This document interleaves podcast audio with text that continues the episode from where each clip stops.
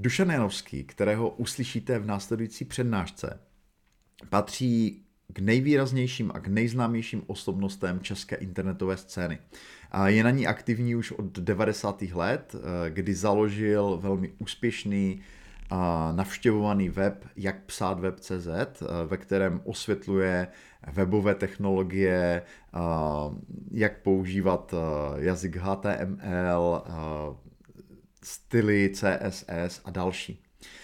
A tahle přednáška se odehrála v rámci Think Tanku Na volné noze na téma chytré podnikání a inovace. A my jsme si tam Dušana pozvali coby vzácného hosta v podstatě z jednoho hlavního důvodu. Dneska se hodně mluví o tom, jak my, coby freelanceri, můžeme pracovat se svými poznámkami, se svým poznámkovým aparátem. Vycházejí k tomu knihy, jsou čím dál tím populárnější různé aplikace, které umožňují ty poznámky nějakým způsobem třídit, zaznamenávat, agregovat, propojovat.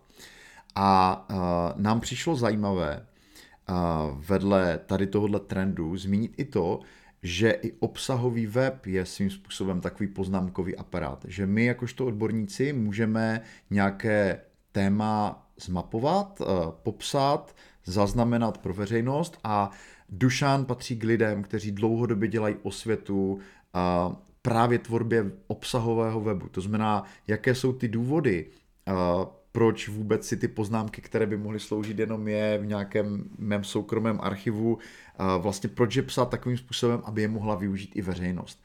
A v téhleté přednášce Dušan nejenže popisuje, jak on uvažuje o tvorbě nového webu, jak tvoří osnovu, jak si dělá analýzu klíčových slov, ale dokonce ukazuje i software, ve kterém to tvoří a tam vás možná velmi překvapí, protože on používá program, který je relativně starý, ale pro jeho účely plně dostačující. Přednášku jsme trošku prostříhali, nicméně to hlavní v ní je, já doufám, že vás to bude inspirovat. A budeme moc rádi, když nám třeba v komentářích pod videem nebo pod tím podcastem napíšete, jak se vám příspěvek líbil. Možná pokud zazní nějaké dotazy, tak si třeba Dušan i najde čas, aby zareagoval. Takže předávám mu slovo a užijte si přednášku. O čem se budeme povídat, bude obsahový web. Já jsem rezignoval na pojmenování toho mýho bloku něčím honosnějším. Budu se vás snažit přesvědčit o tom, že je dobrý mít obsahový web, že je to zábavný, vysvětlím vám, proč si myslím, že to je dobrý, pak vám zkusím naznačit, jak já to dělám a možná, jak to můžete dělat vy. Pak vám ukážu nějaký reální příklady webu, který mám rozdělaný, nebo v procesu. A pak vám ukážu, a to bude praktičtější část, pokud mě požádal Robo, něco, co jsem si ještě nikdy netrouf nikomu ukázat, a totiž jak ty weby opravdu dělám. To znamená s tím softwarem, který se dá stáhnout, ve kterém to lze dělat. A ještě to řeknu několikrát, ta metoda, kterou to dělám já, tak se vůbec nemyslím, že je nějakým způsobem doporučeníhodná, ale možná se mýlím a možná, že byste to třeba chtěli dělat úplně stejně jako já, když ten postup je 20 let starý. Já vám například musím říct, že to, co vám budu vysvětlovat, je čistě moje hobby. Že mi to sice přináší nějaký příjem, ale není to moje hlavní zaměstnání. Takže takový další disclaimer, jakože to bude blbý. ale budeme teda se zabývat tím, že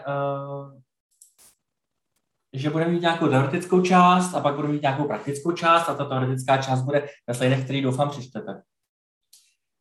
Tak já jsem si připravil takový rozdělení typů webů, který vám chci představit.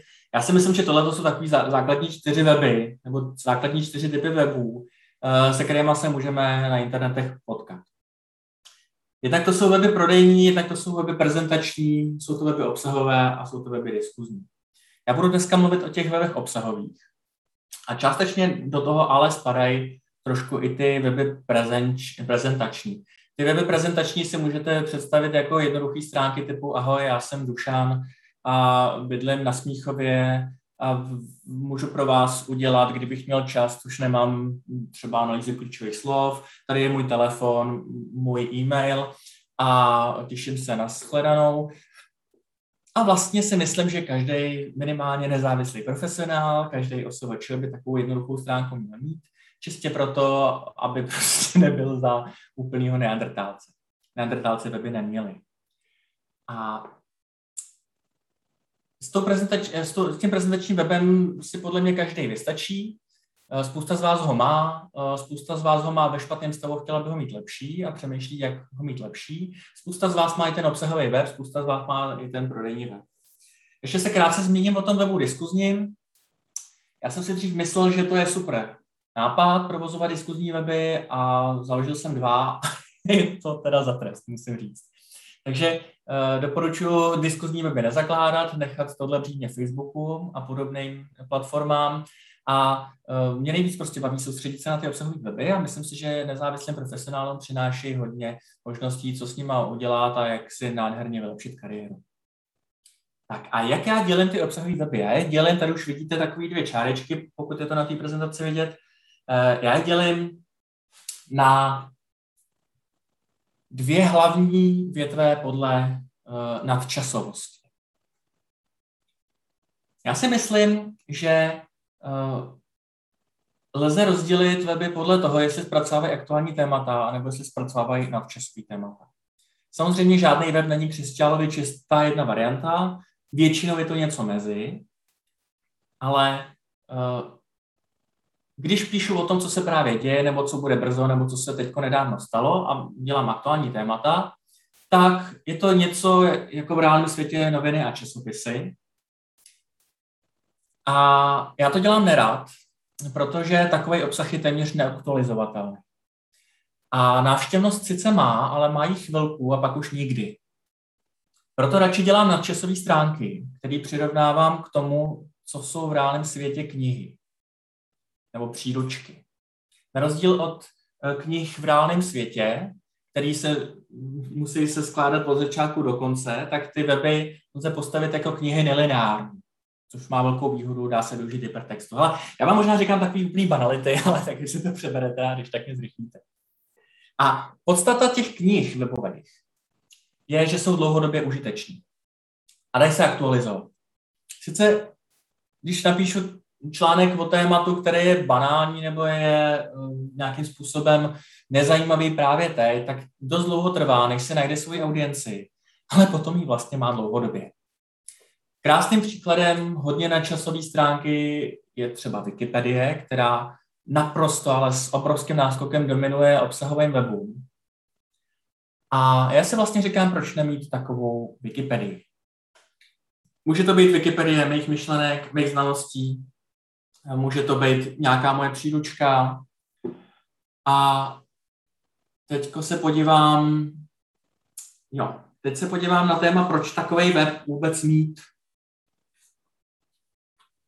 No a napřed vám nad tím nechám zamyslet, proč si myslíte, že je dobrý mít obsahový web. Tak, první důvody, proč mít obsahový web, podle mého názoru, jsou moje vlastní. Proč já vlastně chci? Kdyby neexistoval jiný vesmír, tak proč bych to měl psát pro sebe? Případně pro lidi. Takže já si myslím, že hlavním důvodem, proč mít web typu kniha, je sebevzdělávání. Někomu to přijde jako blbost, mně to přijde hezký. Mám s tím osobní zkušenost. Nemůžu tvrdit o sobě, že jsem vzdělanec. To ani náhodou. Ale kdybych nepsal weby, tak jsem opravdu hloupej. To je úplně jednoduchý.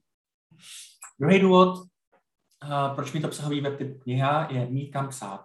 Většinou, když se objeví nějaká novinka z mýho oboru, který zpracovávám na webu, tak si řeknu, tohle by bylo dobrý někam napsat. A kdybych neměl web, tak to nemám kam napsat, můžu to maximálně napsat na Facebooku, kde to prostě zapadá, chrastím a někde to uhnije. Ale když mám svůj obsahový web, tak si řeknu, jo, prostě tohle mi za těch 5 minut psaní stojí.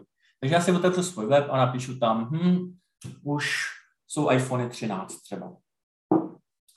A ten třetí důvod, proč si myslím, že je dobrý mít obsahový web, je, abych pomáhal lidem, protože lidi hledají informace, lidi řeší problémy a já jim můžu pomoct prostě tím, že na web dám nějaké informace. Razím takovou hypotézu, nebo spíš definici, že informace je odstranění nejistoty.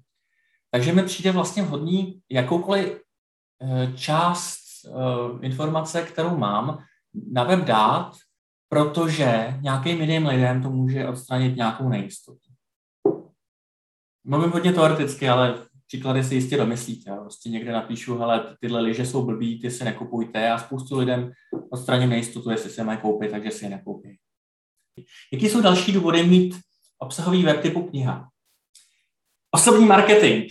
Hurá, tohle je prostě jako úplně to největší, co může být. A pokud někdo podniká a chce se jako prosadit jako značka, mít zakázky, být známý v komunitě, tak není nic lepšího, než mít obsahový web, dlouhodobý, s článkama pro začátečníky, pro pokročilé a tak dále. Můžu vám to říct vlastní zkušenosti a určitě mnoho z vás tu zkušenost má samo, že ve chvíli, kdy píšu obsahový web, tak odmítám zakázky úplně na běžícím pásu. To je prostě naprostý kokot. Asi vám to nebudu vysvětlovat dál, ale dá se to zjednodušit prostě na zakázky. Nestihl jsem udělat jeden slide, teď když o tom přemýšlím, který se zabýval tím, jestli na web dávat nebo nedávat tajné věci, tak to když tak potom si odříkáme ještě bokem. Ale jsou ještě další důvody, proč mít obsahový web typu kniha. Další důvod podle mě je zbavit se dotazů. Když o něčem píšu a lidi přijdou na to, že tomu rozumím, tak se mě furt na něco ptají. Mailem, telefonem, přes chat, hrozný. Takže píšu weby jednak, aby si to naše sami a vůbec se mi neptali, anebo píšu weby proto, abych jim hodil odkaz, ale tady se přečti, prostě nic víc nevím. Tohle to se mi stává hlavně, když mě dotazují lidi, protože píšu cestovatelský weby, tak mě dotazují lidi, ahoj, chci jet na Krétu do letoviska Malia, můžeš mi k tomu něco víc říct, tak jim řeknu, to je skvělý, tam jeďte, tam je to docela dobrý, když tam není moc lidí, ale všechno, co vím, jsem napsal na tomhle webu a mějte se hrozně pěkně. Čili jsem tím nestrádal žádný další čas. Další důvod mám pojmenovaný jako Google štít. A je to takový pojištění toho, že proti mně se nespěkne internet. Občas se někomu stane, že se proti němu spěkne internet, což bývá zejména z toho důvodu, že to je nějaký magor anebo trošku parchant a někdo o něm napíše něco špatného. A teď, když ten dotyčný zadá svoje jméno, tak vyleze na Google na prvním místě nebo na seznamu na prvním místě vyleze nějaký dehonestující článek o tom, že je hloupej nebo že něco udělal špatně a takovýhle člověk, aby chodil internetovýma kanálama. Takže co proti tomu může udělat, může se soudit. Petra by vám včera řekla, že to je víceméně k ničemu, protože máme svobodu slova, ale když si předem udělá to pojištění ve formě vlastního mohutního webu, nejlépe obsahového, tak ta dehonestující informace o něm bude někde v hloubi vyhledávače a v podstatě mu to bude úplně jedno, pokud neudělá nějaký opravdu velký průšvih. To znamená, že Google štít je způsob, jak být přítomný na webu a nebejt snadno nahraditelný na svoji značku, na svoje jméno jako značku. No a může mít další důvod, proč dělat obsahy weby, a to jsou peníze z reklamy. Já jsem dělal dlouho cestovatelský weby, ze kterých ty peníze z reklamy byly zajímavý, o tom ještě budu mluvit asi ke konci, jestli bude čas. A pak přišel koronavirus a úplně se mi ten příjem rozpad, ale to mi nevadí, protože moje hlavní důvody, proč jsem ten web dělal, jsou ty zelený na levé straně tohohle slajdu. No a každý si můžete přidat ještě svůj důvod. Já vlastně teď úplně nechci, aby to zaznělo, aby to znělo tak, že zítra musíte začít dělat svůj web obsahový, ale kdyby vás to napadlo, tak mě to nevadí. A určitě pro každý máte svůj vlastní důvod. Tak, jak a kdy dělat obsahové weby? Myslím si, že hlavní důvod nebo hlavní podmínka je, aby člověk byl zajímavý tím, co sám dělá. Protože z teorie podle mě nejde dělat zajímavý weby. Existuje spousta projektů, který na web dávají články o tom, jak mít úžasnou zubní hygienu a o tom, jak cestovat do Španělska a prostě keci. A hned to na těch článkách vidíte, že ten člověk prostě vzal nějaký skript z něčeho a teď jsem přepsal do článku, který pak oblepil reklamou anebo na ní prodává odkazy. Takže rozhodně nemá cenu dělat web teorie, snad s jednou výjimkou, a totiž když si učíte něco, kde jste zatím teoretici. Takže si myslím, že je potřeba dělat weby z praxe, a ta praxe může být jak třeba dělání webů v mém případě, kdy píšu jak psát web, nebo cestování po nějakých zemích, nebo třeba používání telefonu, protože mám nějaký web o iPhoneu. Tak kdy dělat obsahový weby? No, ono na to nejde úplně přesně odpovědět, ale já si třeba myslím, že je potřeba dělat obsahový weby ve chvíli, kdy člověk ještě tomu tématu úplně nerozumí. Tady mám takový hodně barevný graf, který je velice symbolický a jak vidíte na ose X má tři různé věci, pardon, na ose Y má tři různé věci, takže je to takový symbolický graf z populárních knížek. Zelená čára mě symbolicky ukazuje, že na začátku se to nějak učím, modrá čára mi ukazuje, že pak už to umím, a červená čára mi ukazuje, jak mě to většinou baví. A určitě si tam dokážete vybarvit na té ose X takový ten úsek vlevo, a nevím, jestli vidět moje myš, teda, ale jo, prej je, takže tady ten úsek je podle mě to místo, kde je potřeba psát web, protože mě to ještě baví. Je celkem oprus starat se o web z oblasti, který už mě nebaví. Taky jsem dědicem sám svého vlastního zájmu, kdy mám weby o věcech, které už mě nebaví. A jejich aktualizace, musím říct upřímně, že je vlastně dost obtížná. Ale ještě to nějak tak jako zkousnu, protože mám nastavený procesy tak, aby to bylo jednoduchý. Ale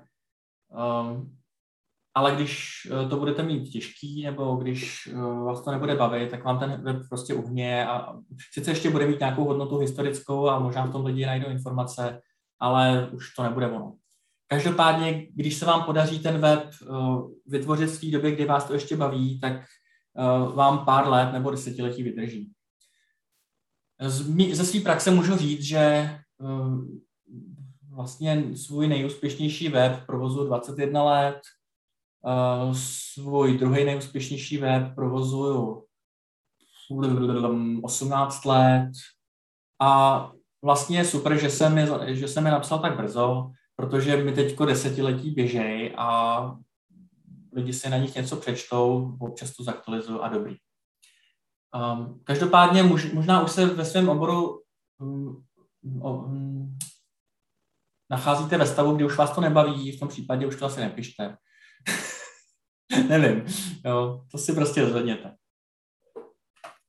Další veliká otázka, kterou jsme částečně probírali včera s Tomášem, je, jak odborně mám psát. Tomáš píše knihu a má to blbý, protože kniha je lineární. Já můžu buď to psát málo odborně, nebo moc odbornou knihu, a musím se prostě spolehnout na to, že ten čtenář se neznudí anebo dokáže přeskakovat. Když píšu webovou knihu, čili obsahový web, tak jsem v dost lepší situaci. Jestli pak víte, co mi pomáhá. Tak, víte, ale stydíte se to říct, a pomáhá hypertext. Protože já tu lineární knížku můžu takhle nádherně rozbalit, překopírovat do stovky malých stráneček, ty navzájem propojovat odkazama. A to dobrý je, že vlastně každý ten čtenář, jak laik, tak odborník, tak kdokoliv jiný, kdo tam přijde nějakou hloupou náhodou, tak si na tom webu, který je dobře propojovaný odkazama, najde svoji cestičku. Samozřejmě, že já po tom webu nemůžu chtít nějaký takový normální formy relační databáze, jako třeba, že žádná věc nemá být uvedena na dvou místech nebo podobné věci.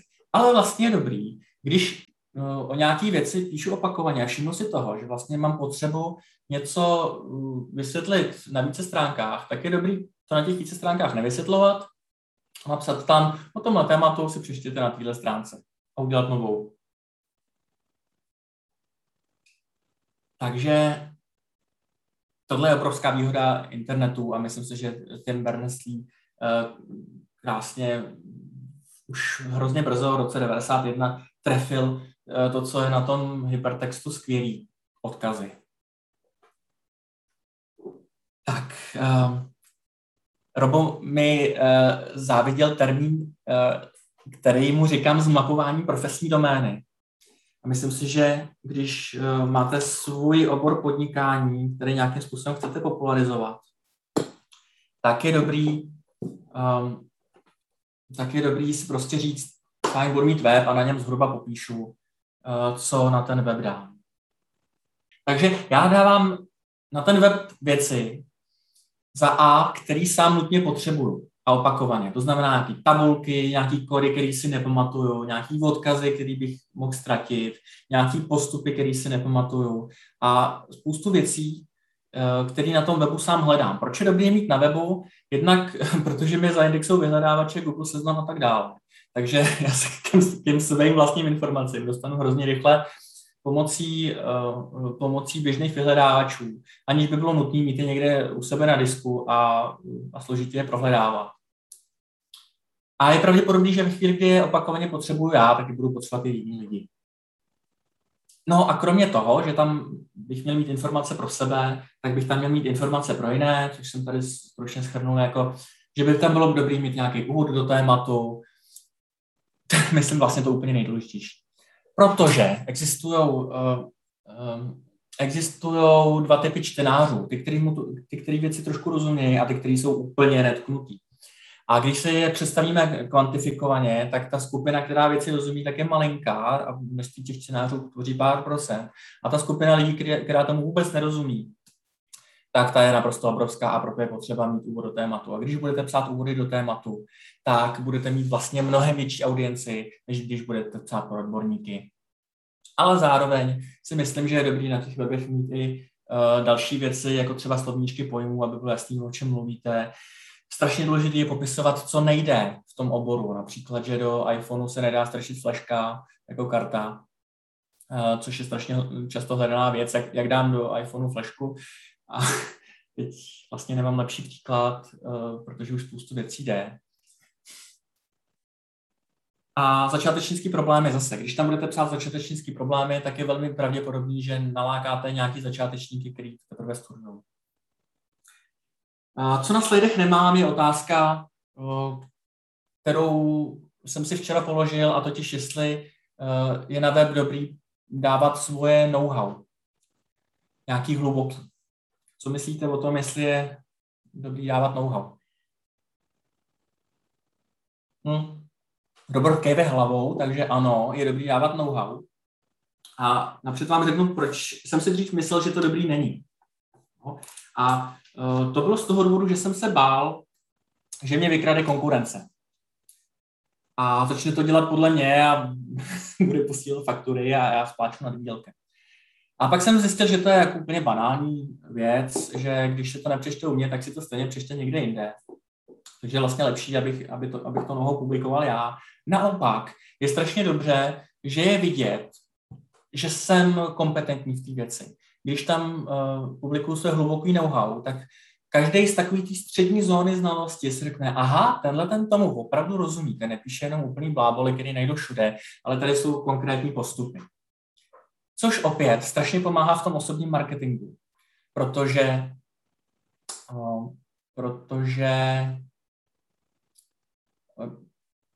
90% lidí, kteří si ten článek čte, tak to nečtou proto, že by to chtěli obšlehnout, ale protože sami hledají někoho, kdo to umí.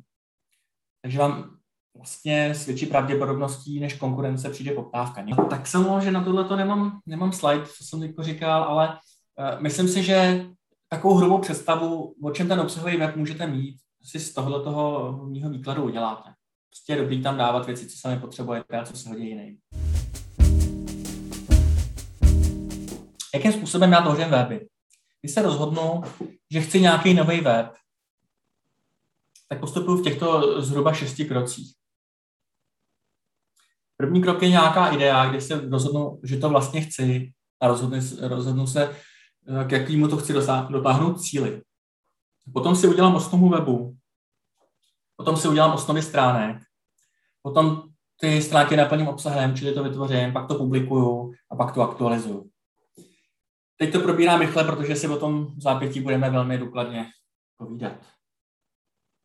Neříkám, že toto je jediný možný způsob, jak k tomu přistupovat. Naopak vlastně ve svých počátcích jsem začínal tím 4. bodem, tou tvorbou, a myslím si, že to vedlo k velkému poučení a zábavě, ale stálo to strašně moc následně času a nervů a marných nadějí. Takže idea. Idea webu je z mého pohledu zadání pro sebe a ve chvíli, kdy si část té práce nechávám udělat od někoho jiného, tak je vlastně dobrý mít i zadání pro toho někoho jiného. Jasně, můžete prostě mít svýho webaře nebo někomu výrobu těch stránek nebo jeho redakčního systému zadat. A v tu chvíli je dobrý vědět, pro koho to dělám nebo pro koho ten web chci mít. A jsou zhruba tak 3 možnosti až 3 póly. Jednak je možný, že to chci psát pro sebe, čili chci ze sebe vytáhnout svoje vlastní myšlenky a dát je ven. Nebo to píšu pro lidi, protože ty lidi se zajímají o nějaké informace a potřebují ty informace. Zajímá je to. A nebo to dělám pro zisk. A já se můžu pohybovat někde uprostřed toho žlutého trojúhelníku.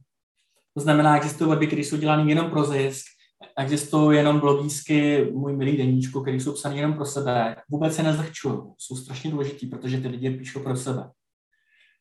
A já mám nejradši ty weby, které jsou dělané pro lidi, ale vůbec neříkám, že to musí být to nejzajímavější. Vlastně osciluju na této žluté čáře pro lidi, pro sebe. A jak poznám, že to bude hotové, ta idea webu? Je dobrý stanovit si něco, čemu se říká MVP, Minimal Viable Product, čili jaký to má mít vlastnosti, aby to bylo publikovatelné. To viable znamená, aby to fungovalo, aby, když to na tom webu bude, abych se za to nestyděl úplně, aby to lidi mohli používat. A to minimal znamená, že to nemá mít nic navíc. Proč je důležitý, aby to nemělo nic navíc? No, protože pak se zvedá cena, jak už v penězích nebo v čase, tak ve vlastním úsilí. A zvyšuje se riziko, že to člověk nikdy nedodělá. Takže doporučuji to zadání udělat minimální a potom, když ho splním, tak můžu myslet dál. Vlastně, co si myslím, že do té idei webu ještě patří, je stanovení hranic. Čili co už tam nebude. Minimálně v té první fázi. To znamená, co odříznout. Takže říct si, tohle ještě jo a tohle už ne, nebo zatím ne. Což mě velice pomáhá v tom minimálním skoupu.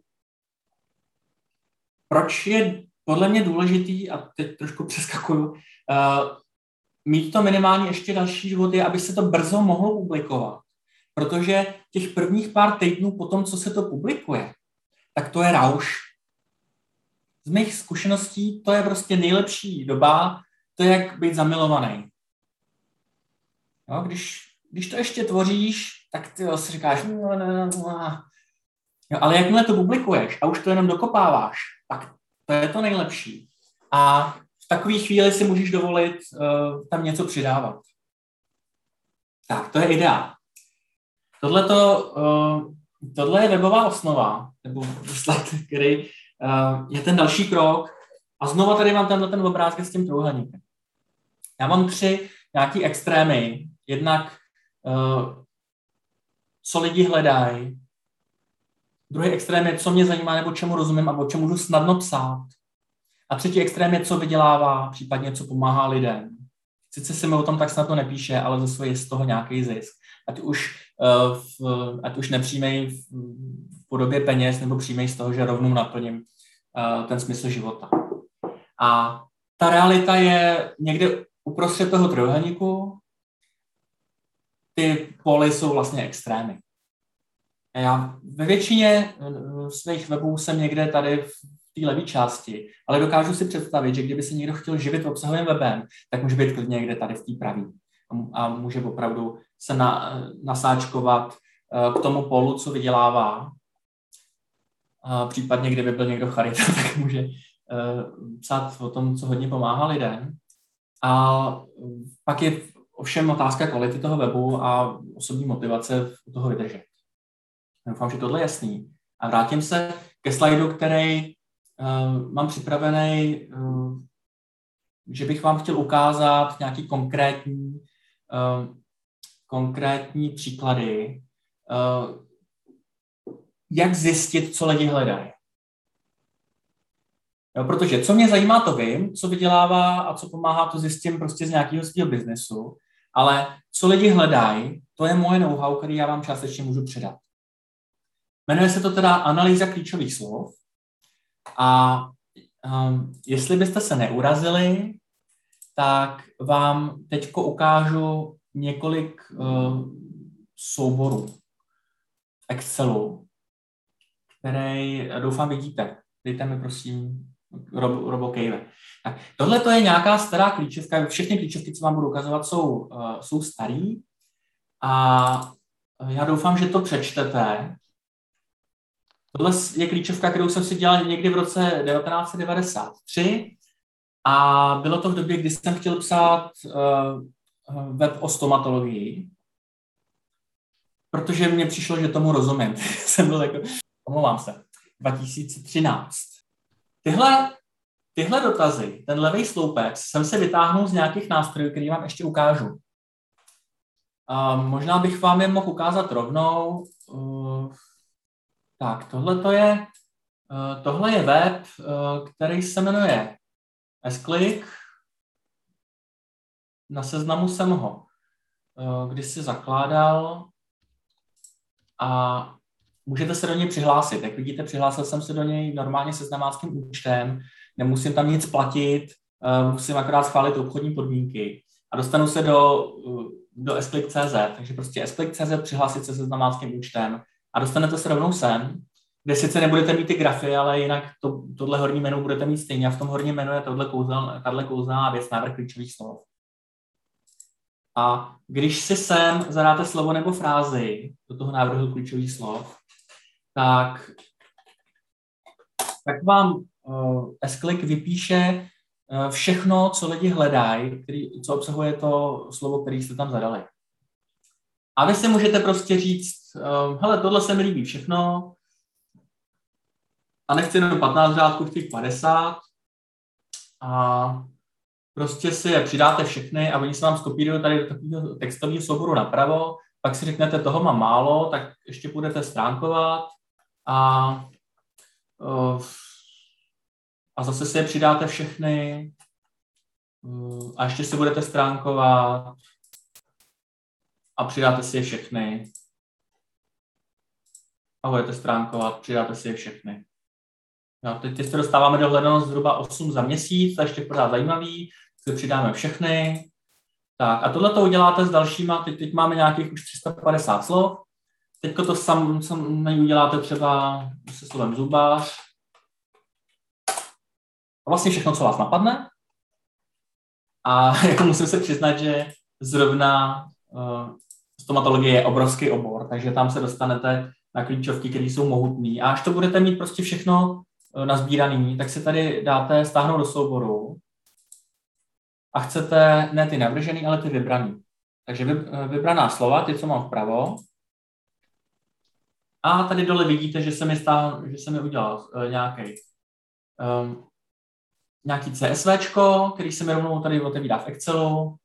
A já tady mám v něm nádherně informace o hledanosti a o konkurenci a o cenách za proklik. Tada! Nádherný data, co říkáte?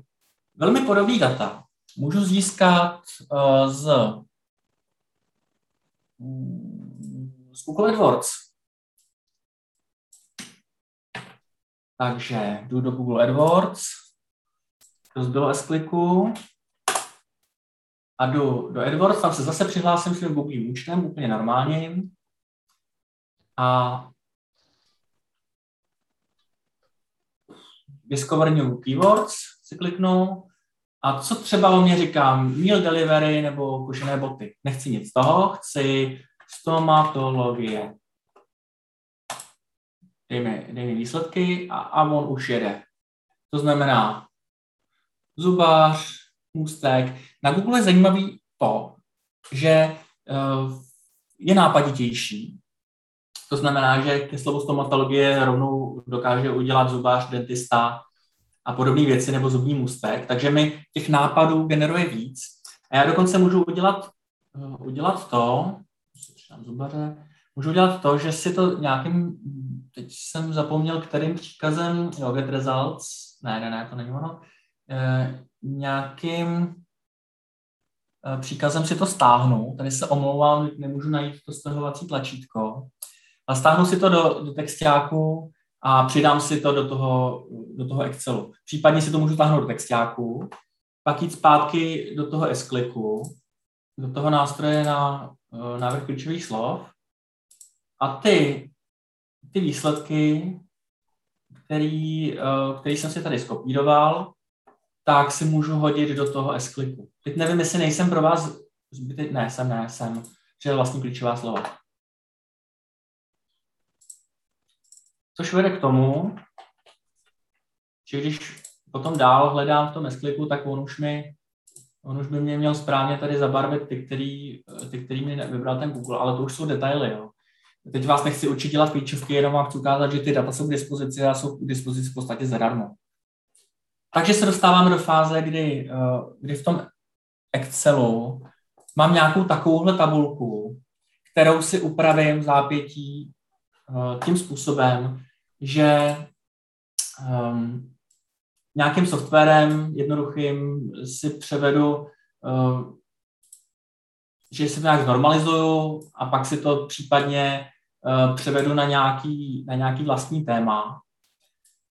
Ten převod na vlastní téma je těžká práce, kdy já ke každému z těch slov, kterých jsou řádově stovky, musím vygenerovat nějaký řetězec, který mi popisuje stránku, na kterou to následně napíšu, ale ta práce se podle mě vyplatí, protože v zápětí si můžu udělat kontingenční tabulku a vlastně chtít třeba vědět, kolik je celková hledanost témata antibiotika, nebo kolik je celková hledanost tématu bělení zubů, nebo kolik je celková hledanost bělidla na zuby a tak dále. Takže se kouknu na kontingenční tabulku, tady mám rovnou součet hledanosti, protože jsem si tam naklikal součty, a vím, co je vlastně nejlepší psát na ten web, protože to bude nejvíc lidí hledat. A mám toho spoustu. Třeba ohledně toho zubního lékařství, ten obor je obrovský. Jo, tenhle ten můj předpoklad, kdy vám ukazuju klíčovky, vychází z toho, že máte nějaký obor, který je přece jenom hledanější. A když se k něm teda vrátím, tak vám ukážu ještě třetí krok, který se jmenuje potenciál, kde já vezmu maximální nějakou průměrnou cenu za proklik, vynásobím to tou hledaností a vidím komerční potenciál těch věcí. To znamená, že na základě tohoto pohledu jsem se dokonce rozhodl, že ten web psát nebudu, protože tyhle ty věci, jako bělení zubů, zubní implantáty a tak dále, tak jsou tak strašně komerční, že bych neměl moc šanci. To je vlastně jedna důležitá věc, kterou je potřeba říct, že já musím nějakým způsobem při tom uvažování nad těma tématama zvažovat jejich konkurenci. A kvůli tomu vám ukážu další svoji klíčovku, která se týká webu, který už jsem udělal. A je to klíčovka webu o Kanárských ostrovech, kdy zase já jsem si nějakým způsobem stáhnul hledaný slova, k ním hledanost, k ním nějakou konkurenci a ceny. A pak jsem si udělal celkem jako dvourozměrnou analýzu, kdy jsem si jednak stanovil téma, jakým způsobem, jednak jsem si stanovil lokalitu, ke který se vztahuje, jestli se vztahuje k nějaký lokalitě. Mimochodem to se dá dělat snadno pomocí filtrů, že si prostě filtruju dotazy, které třeba obsahují slovo Tenerife, a pak tady prostě můžu vytapetovat všude Tenerife a nemusím to jednotlivě číst. Takže není to až taková práce, jak to vypadá. Takže zpět, mám tady dvourozměrnou analýzu, na základě který jsem si pak udělal kontingenční tabulku, kde jsem vlastně podle hledanosti se rozhodl, o čem budu psát o Kanárských ostrovech. Zjistil jsem, že nejvíc lidí zajímá počasí, Canaria Travel, obecně Kanárské ostrovy, Tenerife a tak dále. A přiřadil jsem tomu URL, na kterých to budu mít. A to se mi to rovnou po kliku otevřelo, takže vidíte moji stránku počasí na Kanárských ostrovech, to jsem zrovna neměl v plánu, ale aspoň vidíte, že ten web existuje. A když se podíváme na to, jestli jsem měl pravdu, že tyhle ty URL jsou nejnavštěvovanější, tak to můžeme to validovat. Když se podíváme na top list, na statistiku o Kanárských ostrovech a bude mě zajímat vstupní stránky. Bude mě to zajímat za včerejšek, protože dneska, a ono už za dnešek je tam něco vidět. Takže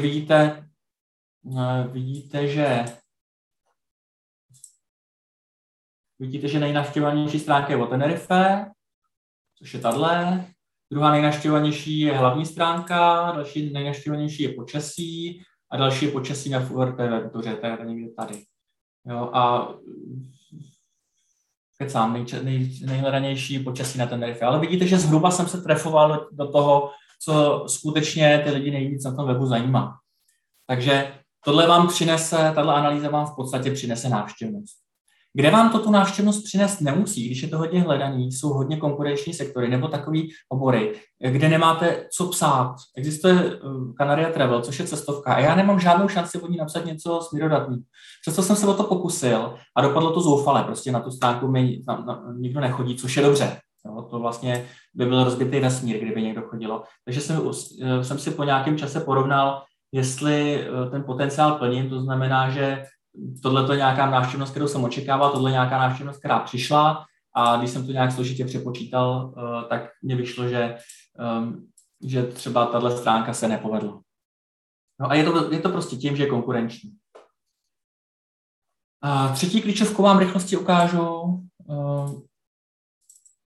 která je podle mě zajímavá tím, že si tam můžete rozvrhnout práci. Já už vám nebudu ukazovat ty data, ukážu vám jenom tu kontingenční tabulku, kterou mám. A já, když jsem psal návod na iPhone, který teda zastaralý, tak za to se omlouvám, to aktualizovat opravdu je příliš těžký, takže to asi vzdám.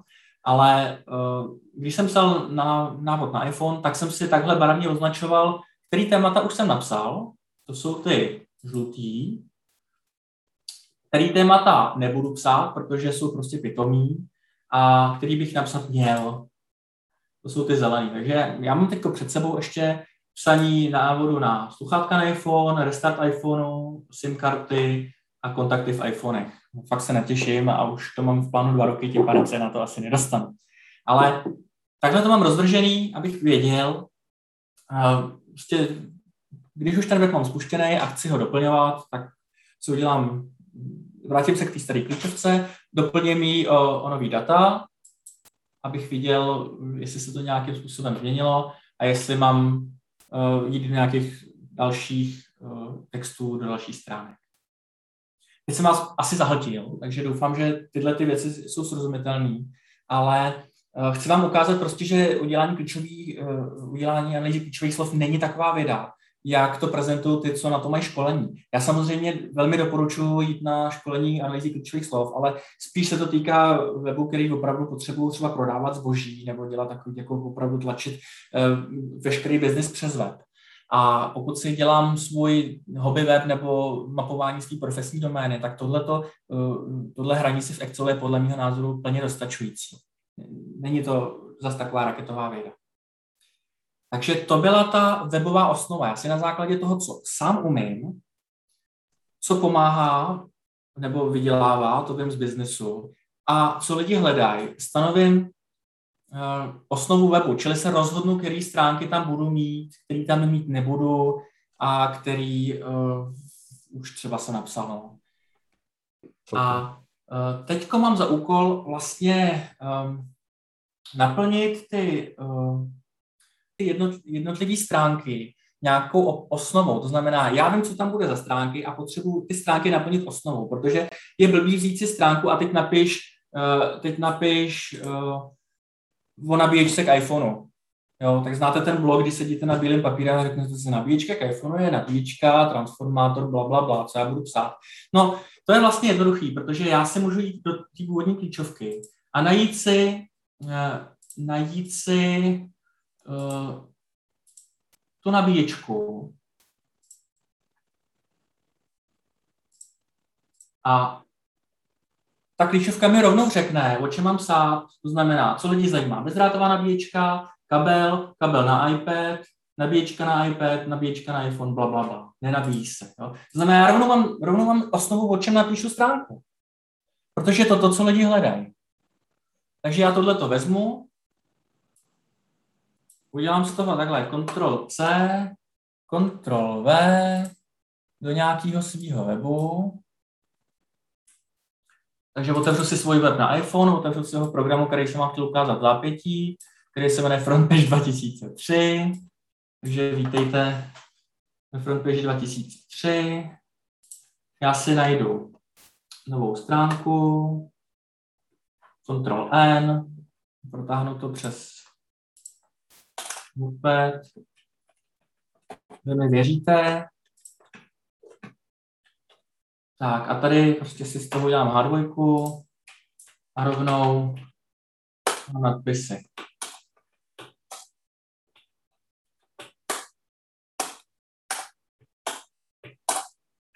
Položím si to jako nabíječka, HTML, nabíječka na iPhone, je mám titulek hotovej, uložit, teď tomu dám pardon, špatný. Teď tomu dám šablonu. Připojím šablonu. OK. Tak a tady rovnou můžu začít psát. Takhle jsem založil stránku jednoduše ve svém prostředí, kde to sám používám, který dobo chtěl, abych ukázal v té praktické části, tak jsem se trošku předběh.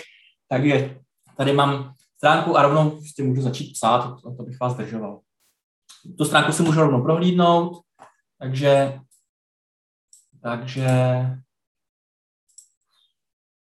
rovnou vidím, jak vypadá. Čili se mi tam v té šablony rovnou dala hlavička, patička, já ty stránky dělám extrémně jednoduše. A teď to naplním obsahem, mám stránku na nabíječce. Pak už udělám akorát to, že si otevřu index,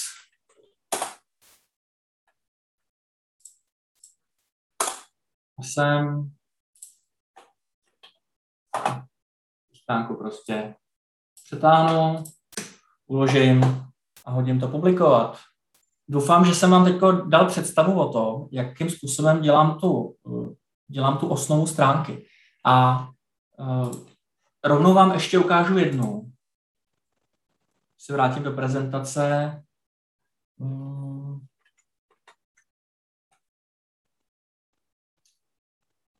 Tak ještě jednou, z čeho vznikají ty osnovy stránek? Vznikají z té analýzy klíčových slov, nebo z toho, co chci říct, nebo vznikají z nějakého seznamu produktů, nebo z fotek, který máte, nebo z dotazů uživatelů a tak dále. A nejjednodušší, jak jsem vám předvedl, si myslím, že to je právě z té analýzy klíčových slov. A můžu vám ukázat živou ukázku jednoho webu, který jsem rozpracoval před 5 lety, od té doby jsem se k němu nedostal, takže vidíte, že to je jako v podstatě mrtvý projekt, kdy jsem si to udělal z toho, co chci říct. Já jsem tenkrát hodně cestoval, takže jsem si udělal stránku, která měla být původně na samostatné doméně, ale nepovedlo se mi to, tak jsem to teď včera hodil na svoji doménu juhu.cz. A takhle vypadá, když to udělám zase v tom frontpage, takhle udělá moje stránka po tom, co mám hotovou ty šablony stránek. To znamená, já jsem si ty jednotlivé stránky založil z nějakých témat, které jsem chtěl, to jste viděli, to jsem vám ukázal před chvílí. A pak jsem si na tu hlavní stránku natáhl ty odkazy. A rovnou jsem si, tato stránka už je třeba trošku rozepsaná, ale je tam spousta jiných, které nejsou rozepsané, takže vidíte, že tohle je taková nějaká hrubá, velmi hrubá osnova, pak tam budou ještě hrubější osnovy, jako třeba tahle. Můžete si to sami proklikat, ostatně tato adresa je živá, juhu.cz/cestování, na té doméně není taková moje doména na hraní. No to znamená, teď mám seznam témat, o kterých jsem chtěl psát a mám je nastrkaný do nějakého webu, který je černobílej. Já ještě teď se krátce zastavím u toho, proč ten web dělám černobílej a nesnažím se tam o žádný hrozný věci, i když je umím. Nějaký barvičky a takové věci. Je to z toho důvodu, že chci maximálně usnadnit čtenářům to čtení a zjistil jsem, že i lehce šedivý písmo je vlastně špatně čitelný, takže mám černý písmo na bílém pozadí a občas tam mám nějaký malůvky, když se vrátíme třeba na ten můj web o iPhoneu.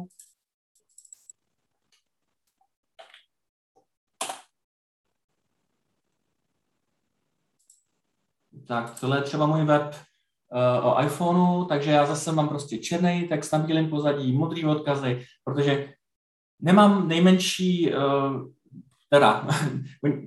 mám občas obavu o tom, že to lidi neumí používat, protože lidi jsou obecně málo schopní používat weby, ale myslím si, že takhle jim to maximálně usnadňuju, to znamená, že mám úzký sloupeček, v něm mám jednoduchý text, mám tam nějaký obrázky občas, který si občas kreslím. Jo, mám tam nějaký screenshoty v tomhle případě. A důležitý pro mě je, aby to bylo dobře na telefonech, takže když se podíváte, jak to je vidět v telefonu, tak vidíte, že to je velmi dobře čitelný. Občas se ten nadpis rozpadne, ale tak jako co, že jo. A pro mě je totiž důležitý, aby ty lidi si početli, protože já to dělám pro ně. Já to nedělám proto, abych udobřil nějakého grafického boha nebo tak. A s tím nemusíte souhlasit, to je můj vrtoch. Ale vlastně souvisí s tím jedna věc, web designu, proč to dělám do jednoho sloupečku a je to tím, že přes polovinu uživatelů dneska používají telefony mobilní, takže já jsem v tom webdesignerském pekle, protože když jsme začínali dělat weby a měli jsme prostě 640 znaků na šířku, jsme si říkali, to je úzký, my se těšíme, až budou mít lidi větší monitory a větší monitory. Takže kolem roku 2002, 2004 prostě nás zaplavilo plaho, protože lidi měli veliký monitory a mohli jsme tady. A pak přišlo webdesignerské peklo, protože lidi začali čím dál tím víc používat telefony, kde nemáte 1060 pixelů na štířku, nemáte tam 1200 pixelů na štířku, nemáte tam dokonce ani 800 pixelů na štířku, ale máte tam 320. Takže prostě nádhera. A já, než bych ty stránky, na kterých už tak strávím dost času a který mě stojí hodně úsilí, než bych prostě jim dělal dva režimy, což jde snadno, jo? Jde to pomocí media query v kaskádových stylech, tak než bych dělal takovouhle opičárnou jednoduchou, tak prostě si řeknu, hele, jeden sloupec, hotovo, nazdar. A lidi jsou šťastní, podle mého názoru, nic víc nepotřebují. Jo, ještě se teda krátce zmíním na tu tvorbu stránek, která je zdánlivě nejpracnější, ale podle té osnovy se jede rychle. Já píšu všema 10 a i když nepíšete všema 10, tak to zvládnete. Podle mého názoru každý bod té osnovy lze naplnit za 10 minut. Když to nenaplníte za 10 minut, tak jste prostě amatéři. Tak jste prostě, já nevím, v pítech. Některé body lze zaplnit za 2 minuty. Opravdu pracný jsou obrázky a multimédia. Doporučuji se jim věnovat, protože lidem se líbí, ale počítejte, že stojí strašně moc času. A mám k tomu nějaké doporučení. A jak když píšu ten web, plním tu osnovu a rozhodnu se, že to teda už dodělám, jak vidíte, že jsou weby, kde jsem se pro to nerozhodl. Ale pokud se rozhodnu, že to dodělám, tak já si zakážu jinou činnost. Prostě řeknu si, ne, prostě nebudu se dívat na YouTube, prostě potřebuju doházet osnovu. Proč? Protože se těším na ten výsledek. Tak a tohle je konec mý prezentace, kterou jsem stihnul. A skočil mi tam papoušek, který vůbec s tím nesouvisí. Tak já se přenesu k tomu, co Roberta nejvíc zajímá, a totiž ten můj software, kterým to dělám. A bude to software, který se jmenuje FrontPage. Je to software, který se jmenuje Microsoft FrontPage, vypadá takhle, je součástí Office 2003 a existuje ještě jeden software, který se jmenuje Web Expression, nebo Expression Web. Ten Expression Web se dá zadarmo stáhnout, nebo šel zadarmo stáhnout na webu Microsoftu. A Microsoft ho loni stáhnul z důvodu, že jsem si měl na Jak psát web. Takže tímhletím jednoduchým postupem, že zadáte do vyhledávače stáhnout Expression Web, tak se prokliknete na můj web, kde si můžete stáhnout exáč a nainstalujete si software, který se jmenuje Expression Web. To jsou dva softwary. Frontpage 2003 Expression Web. Liší se tím, že ten Expression Web je novější a je trošku horší. A je horší v tom, ten Expression Web, že nemá pravopisnou kontrolu. Jo. Tak na jiném počítači to mám. Omlouvám se, teď to neudělám. Ale již dnes odpoledne na tomhle webu tady bude ještě odkaz na stažení i toho frontpage. Takže z této stránky se můžete stáhnout jak frontpage, tak Expression Web a už se pustíme rovnou do toho, jak vypadá ten Expression Web a který web si třeba pustíme. Tak třeba bulharský. Spustí se software, který se jmenuje Expression Web. Vypadá takhle. Má 3 zobrazení. Jedno je nějaký design, něco je střídavý, můžu se tam přepnout do kódu a já si tady můžu prostě psát, můžu si s kontrolem proklikávat jednotlivé stránky, které si mi rovnou otevřu v editoru, to znamená, že to můžu číst. To je fantastická věc. Já se do tohohle začtu a prostě můžu něco napsat o Bačkovském monastýru. Třeba můžu popsat fotky teďko. Takže si tady popíšu fotku.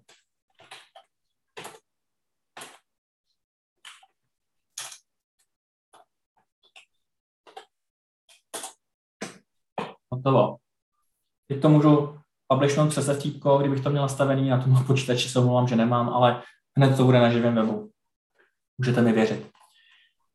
Takže, když dělám nový web, tak já se vrátím s dovolením do toho frontpage, protože ten software je v podstatě identický.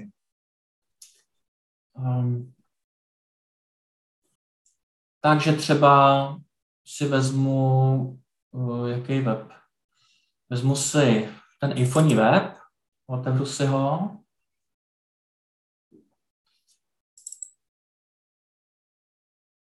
A já můžu dělat různé věci. Kromě toho, že můžu editovat ten text, tak já můžu připojovat, odpojovat šablonu. To se dělá tady tím příkazem, který už jsem jednou ukázal. Já mám hotovou nějakou šablonu a ta šablona mě vymezuje, co na té stránce je editovatelný, to je ten oranžový rámeček, a co editovatelný není, to je to bílý okolí. Já si těch oranžových rámečků tam do té stránky můžu dát víc, ale prakticky je výhodný tam mít ten oranžový rámeček jeden a pak mít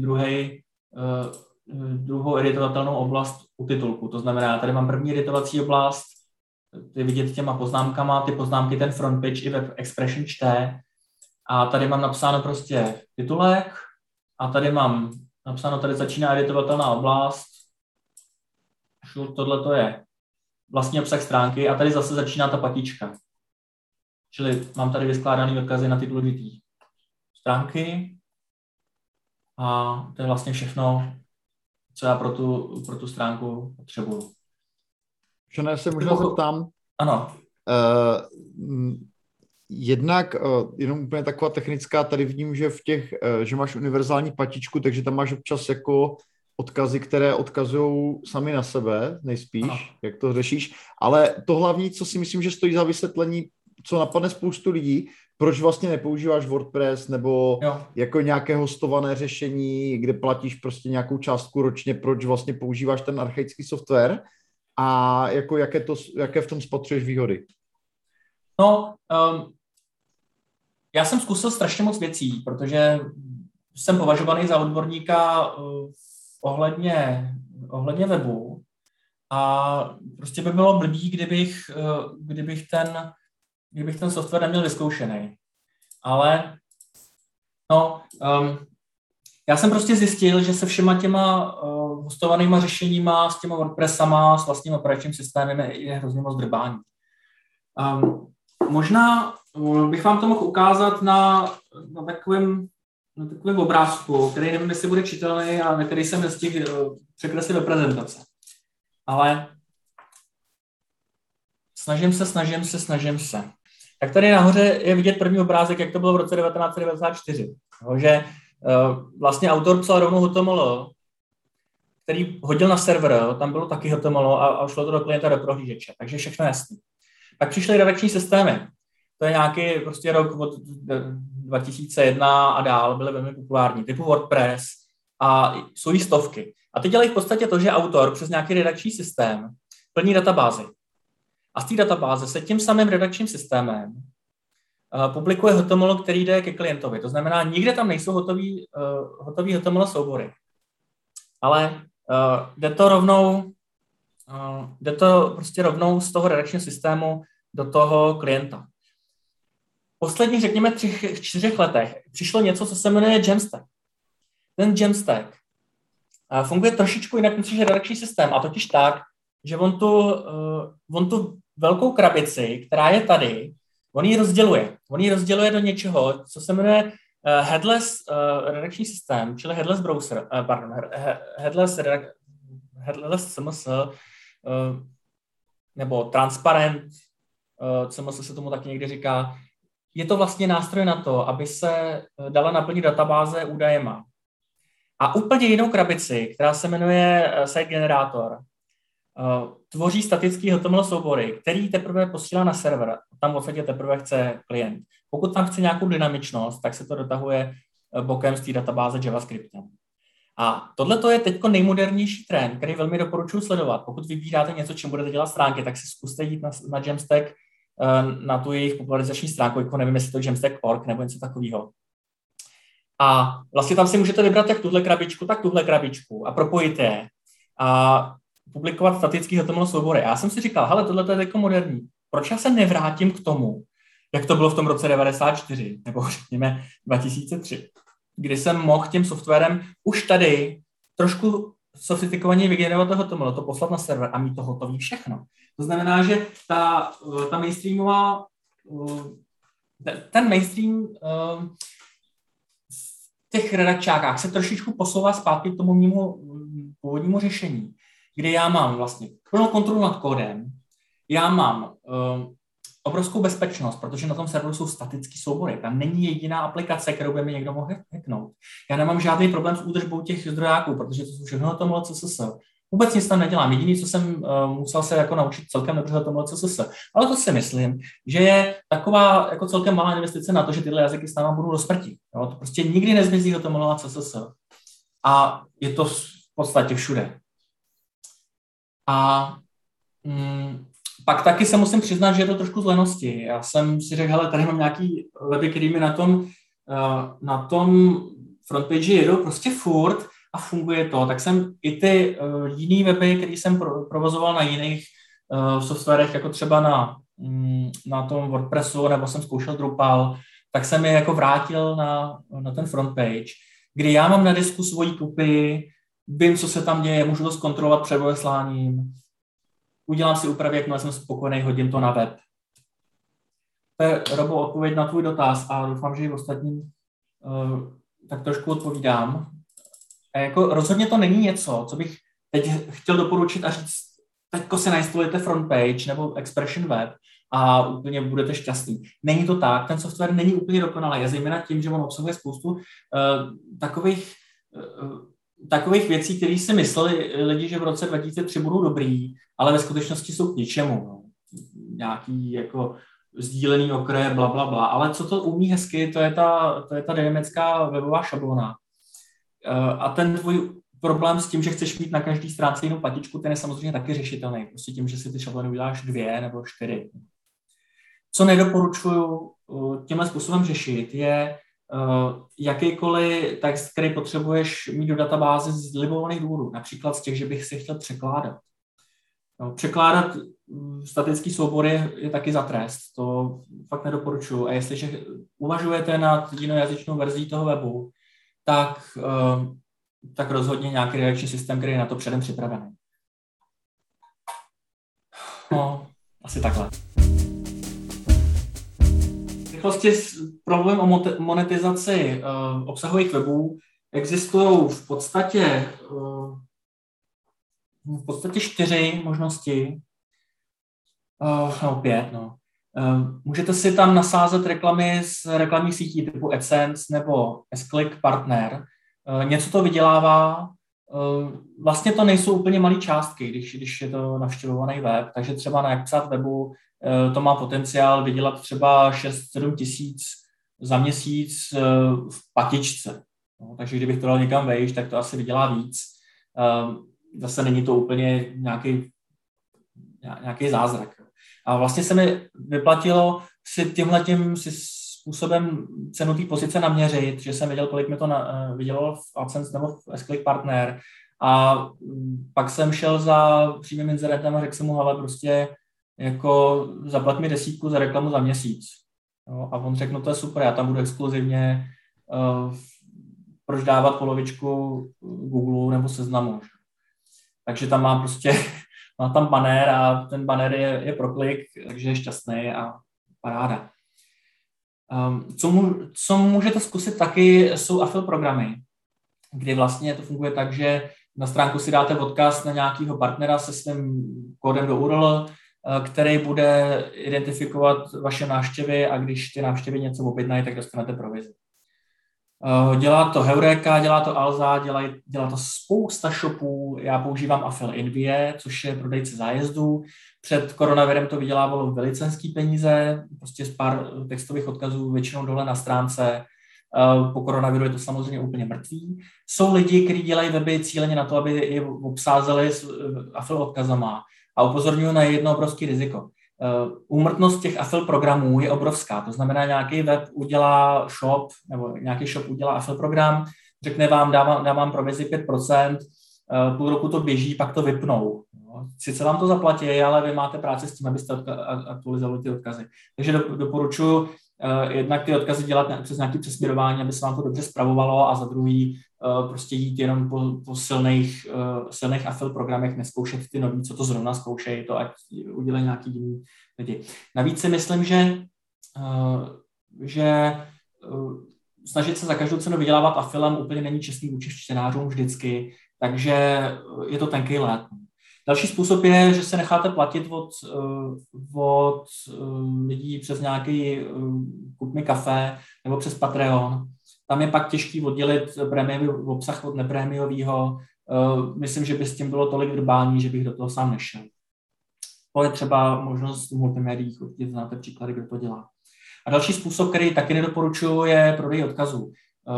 Zpětný odkazy v optimalizaci pro vyhledávače jsou cenná komodita, takže existují weby, které řeknou super, prostě dej mi 1000 za měsíc za to, aby tady prostě byl odkaz. Já nemůžu z etických důvodů prodávat odkazy, protože jsem konstruktor vyhledávače, který s tím bojuje, ale kdybych byl nezávislej a nebál se postihu od Google a Seznamu za takový prodej, tak bych to zvažoval.